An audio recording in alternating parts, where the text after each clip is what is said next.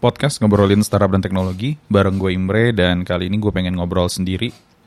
Uh, kurang lebih pengen ngebahas tentang simpulan takeaways dan refleksi dari tweet gue yang sempat rame semalam tentang salah satu aplikasi yang baru saja dirilis oleh pemerintah namanya Satria buatan BSSN Badan Cyber Sandi Negara ya kalau nggak salah kepanjangannya. Mohon maaf kalau salah.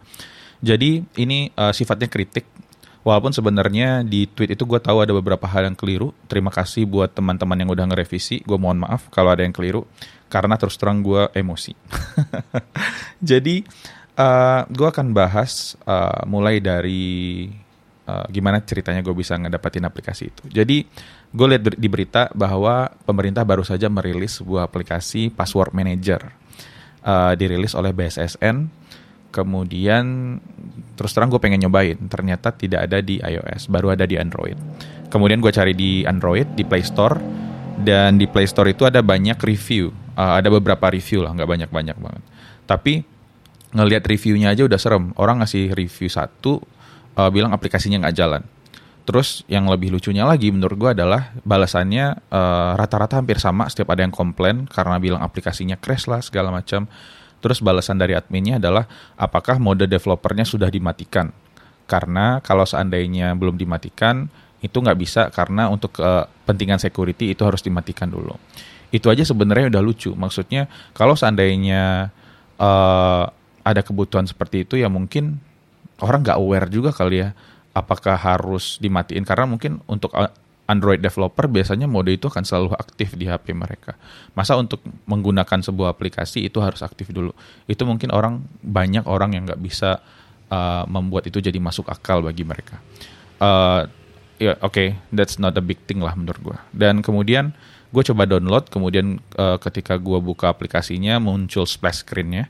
Uh, that's a good. Kemudian uh, setelah splash screen ada form registrasi. Nah ini mulai menarik. Jadi ada uh, nama, email, dan kemudian password. Kemudian ada tombol registrasi. Yang gue lakukan adalah gue tidak menggunakan email gue, gue menggunakan email yang asal. Kemudian dari email tersebut gue coba uh, kasih password ngasal aja sebenarnya. Dan kemudian ketika gue klik registrasi, uh, gue tidak mendapatkan verifikasi email, tapi aplikasinya langsung masuk. Bisa langsung login ke dalam aplikasinya. Nah itu sebenarnya alarm bagi gue sendiri sebelum gue tahu bahwa sebenarnya aplikasinya offline. Jadi kenapa? Karena biasanya untuk memastikan apakah orang itu emang pakai email dia atau enggak ada mekanisme verifikasi. Karena di konteks itu gue tidak tahu bahwa itu aplikasinya offline, jadi agak lucu. Aku ah, kayak gini sih sebenarnya. Nah, ternyata letter banyak setelah rame banyak yang komen itu sebenarnya offline setelah mereka baca dokumentasinya somewhere atau mungkin ada juga privacy policy-nya yang gue nggak baca karena emang privacy policy itu nggak banyak orang yang baca sebenarnya. Jadi gue rasa untuk hal-hal yang sifatnya penting mungkin bisa disampaikan juga dengan metode UI atau informasi di aplikasinya segala macam. Tapi yang ingin gue kasih masukan adalah instead of pakai tombol registrasi, menurut gue lebih masuk akal kalau tombolnya itu namanya diganti kopinya dengan jadi set master key. Karena kalau seandainya registrasi itu biasanya top of mind orang adalah datanya dikirim ke server kemudian disimpan di server.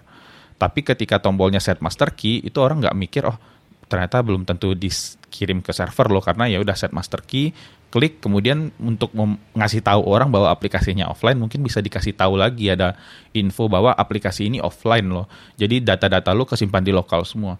Dengan cara seperti itu orang mungkin jadinya bisa lebih tenang ketika menggunakan aplikasi ini tanpa harus takut bahwa datanya dikirim. Kemarin ada juga yang nge-share kalau dilihat di Android manifestnya itu tidak ada koneksi internet yang dipakai. Ya nggak semua orang kan sebenarnya bisa melakukan itu. Tapi ya terima kasih untuk teman-teman yang sudah membantu mencarikan informasi itu. Terus uh, itu masukan juga. Yang kedua adalah tentang UI. Jadi setelah masuk ke dalam aplikasi, uh, gue pertama ngelihat aplikasinya kosong karena belum ada password apa-apa. Kemudian gue pencet tombol menu. Yang uh, menurut gue juga sedikit lucu adalah uh, menu drawer yang dipakai itu menu standar Android banget uh, kenapa menurut gue lucu karena sebenarnya kalau kita melihat aplikasi-aplikasi pemerintah yang lain, misalkan Peduli Lindungi atau Jaki atau apa pun itu, mereka tuh udah uh, punya menu yang better lah. Maksudnya nggak default default banget gitu loh. Kalau aplikasi itu dikerjakan oleh pemerintah apakah itu dikerjakan oleh vendor atau apakah tim internal, menurut gue paling nggak punya sebuah standar lah tentang gimana menu itu harusnya dibuat desainnya kayak gimana, tata letaknya kayak, gimana, susunannya kayak gimana, daripada pakai UI defaultnya Android. Karena lucu aja, karena menurut gue kalau seandainya aplikasi ini dilakukan oleh pihak ketiga yang dibayar, itu malah jadinya lebih aneh tapi uh, ternyata ada yang bilang bahwa aplikasinya itu tidak pakai vendor, tapi dikerjakan oleh internal. That's another thing yang akan kita diskusiin di belakang. Tapi ya ketika aplikasi itu udah keluar atas nama pemerintah, ya ekspektasi orang adalah ini adalah institusi besar, kalau bikin aplikasi mestinya bisa lebih serius dalam hal desain. Uh, jadi itu.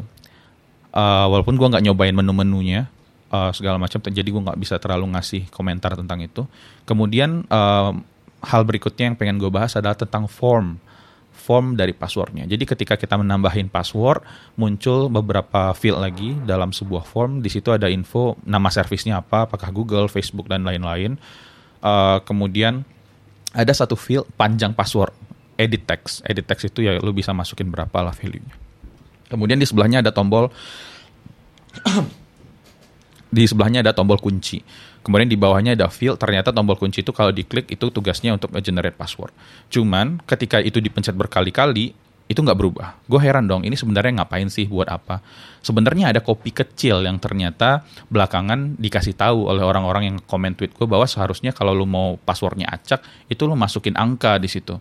Nah, lagi-lagi ya gimana dong? Gue nyobain aplikasinya ya dengan cara seperti itu, tapi nggak keluar hasilnya Berarti yang salah apa? Yang salah sebenarnya menurut gue adalah berarti penempatan kopinya mungkin bisa jadi nggak pas atau user interface-nya mungkin kurang pas.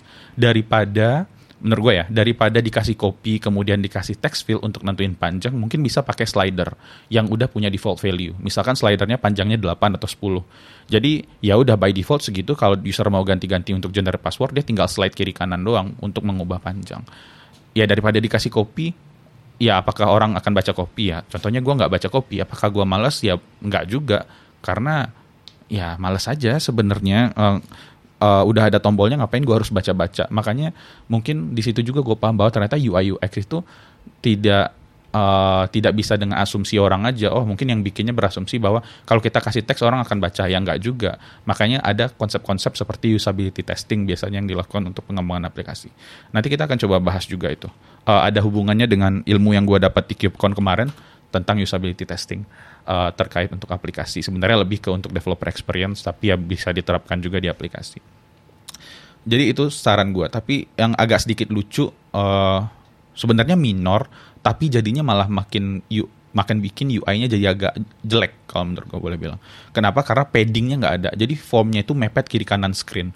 Jadi nggak ada padding. Maksud gue kayak, kayak kasih padding dikit kayak 10 atau 20 atau berapa supaya nggak mepet-mepet banget kiri kanan. Itu hal-hal yang sebenarnya standar dalam uh, pengembangan Android. Bahkan di tutorial-tutorial Android pun biasanya dikasih padding kalau ada text field. Uh, itu Kemudian berikutnya adalah tentang uh, display dari passwordnya kalau kita pengen view passwordnya. Jadi password manager yang dibikin oleh si BSSN ini itu enggak ternyata bukan seperti password manager yang ada pada umumnya kayak LastPass yang di mana kita bisa otomatis uh, passwordnya fill ke websitenya dan segala macam.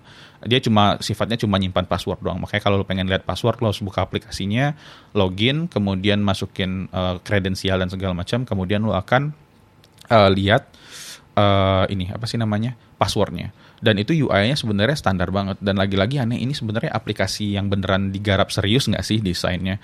Gue kemarin punya pertanyaan seperti itu.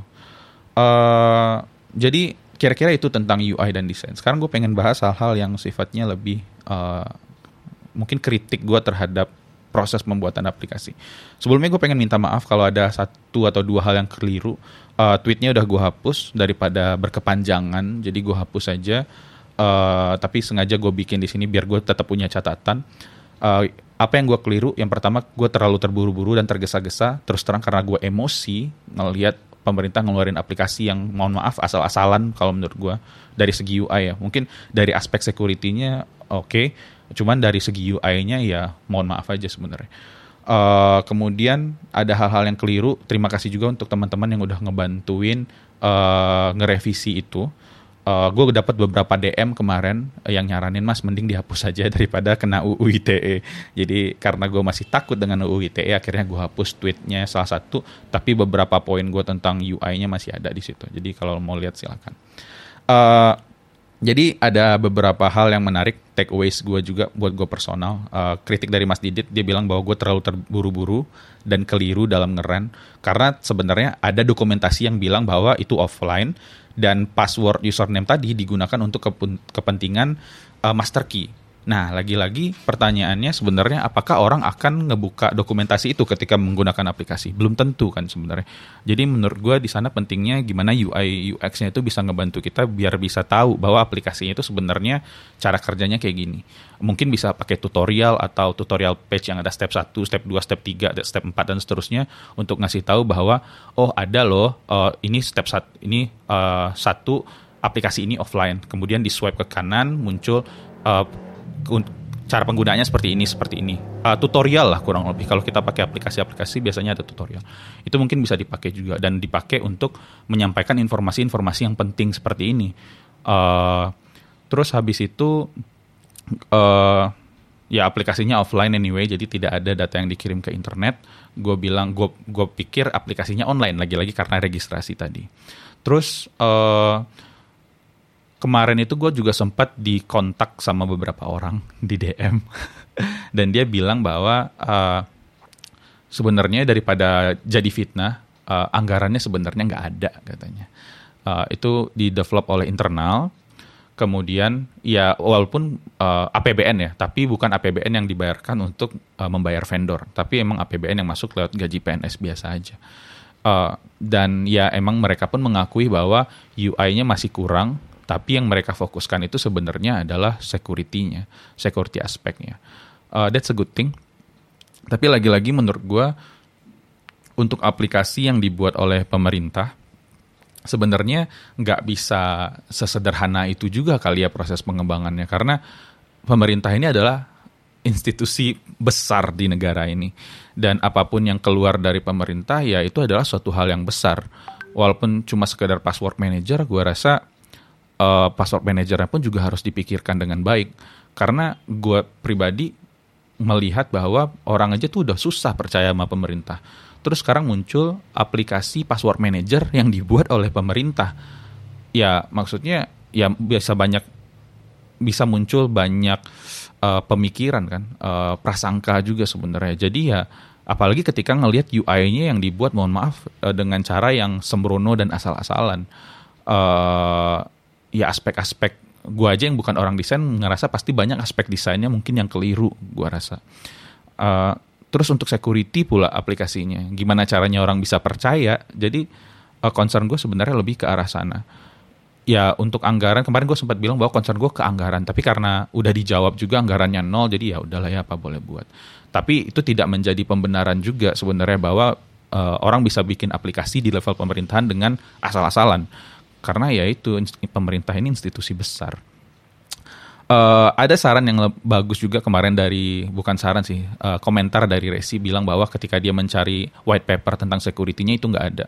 Jadi mungkin akan lebih bagus kalau seandainya ketika kita bikin aplikasi untuk security kita juga bisa ngasih tahu bahwa sebenarnya security-nya seperti apa. Jadi orang biar punya gambaran juga, orang bisa baca, orang bisa tahu tentang gimana caranya mereka mengamankan aplikasi uh, sorry mengamankan password itu.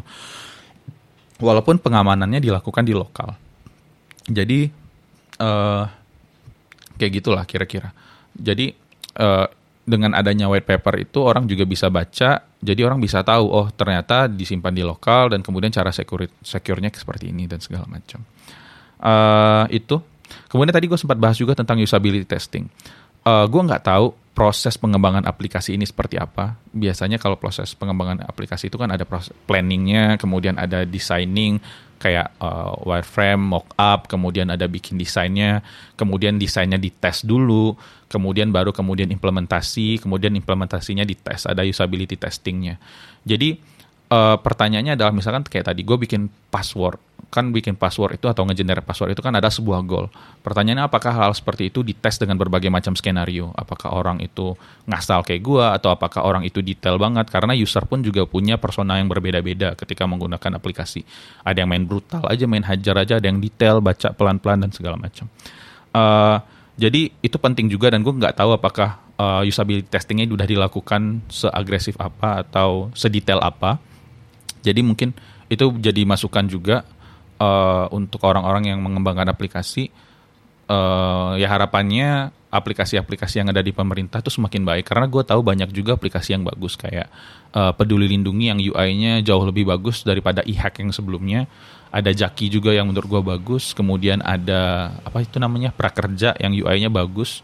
Uh, jadi ya maksudnya kalau yang pemerintah yang lain tuh udah bikin aplikasi-aplikasi yang bagus ya paling enggak yang baru-baru bikin aplikasi juga berusaha untuk punya standar tertentu lah. Jadi biar nggak terlalu terlihat mengasal. Apalagi untuk aplikasi yang kemarin diresmikan oleh menteri atau di launch oleh menteri. Menurut gue ini keterlaluan sih sebenarnya. Tapi ya apa boleh buat. Mungkin emang concernnya beda. Mungkin concernnya ke security. Tapi sebenarnya dari sisi pengguna yang ngelihatnya lucu juga kan. Gimana caranya orang mau memanfaatkan fitur security-nya kalau seandainya ketika ngelihat aplikasinya aja orang nggak percaya apakah ini ini beneran nggak sih bisa buat security? Jadi sebenarnya kayak gitu kalau pandangan gue. Uh, menariknya kemarin gue di DM juga untuk diajak diskusi untuk ngebahas ini, uh, menyampaikan beberapa feedback dan masukan. Ya untungnya dapat wadah ya. Uh, ya daripada gue ngoceh-ngoceh doang di Twitter, tapi untungnya ada orang-orang yang mendengar dan mau ngajakin diskusi untuk ngebahas ini. Ya katanya sih diskusinya hari Jumat uh, oke. Okay jadi ya udah hadapin aja. Jadi uh, eh, gue akan coba sampaikan feedback gue yang kurang lebih hampir sama dengan apa yang ada di episode ini. Uh, mudah-mudahan bermanfaat juga untuk orang-orang yang dengar. Uh, sekali lagi gue minta maaf kalau ada kekeliruan dari postingan gue kemarin. Uh, sebenarnya intensinya ya emang komplain aja, emang komplain aja, emang pengen nanyain aja ini sebenarnya serius nggak sih? Uh, ini emang sebenarnya niat nggak sih? Atau ini gimana sih pengelolaannya dan segala macam? Karena ya udah terlalu sering dikecewakan oleh pemerintah tuh emang susah kalau mau percaya. jadi daripada gue ngomongin pemerintah makin lama, jadi ya udah segitu aja. Terima kasih udah dengerin. Uh, selamat pagi. Assalamualaikum warahmatullahi wabarakatuh.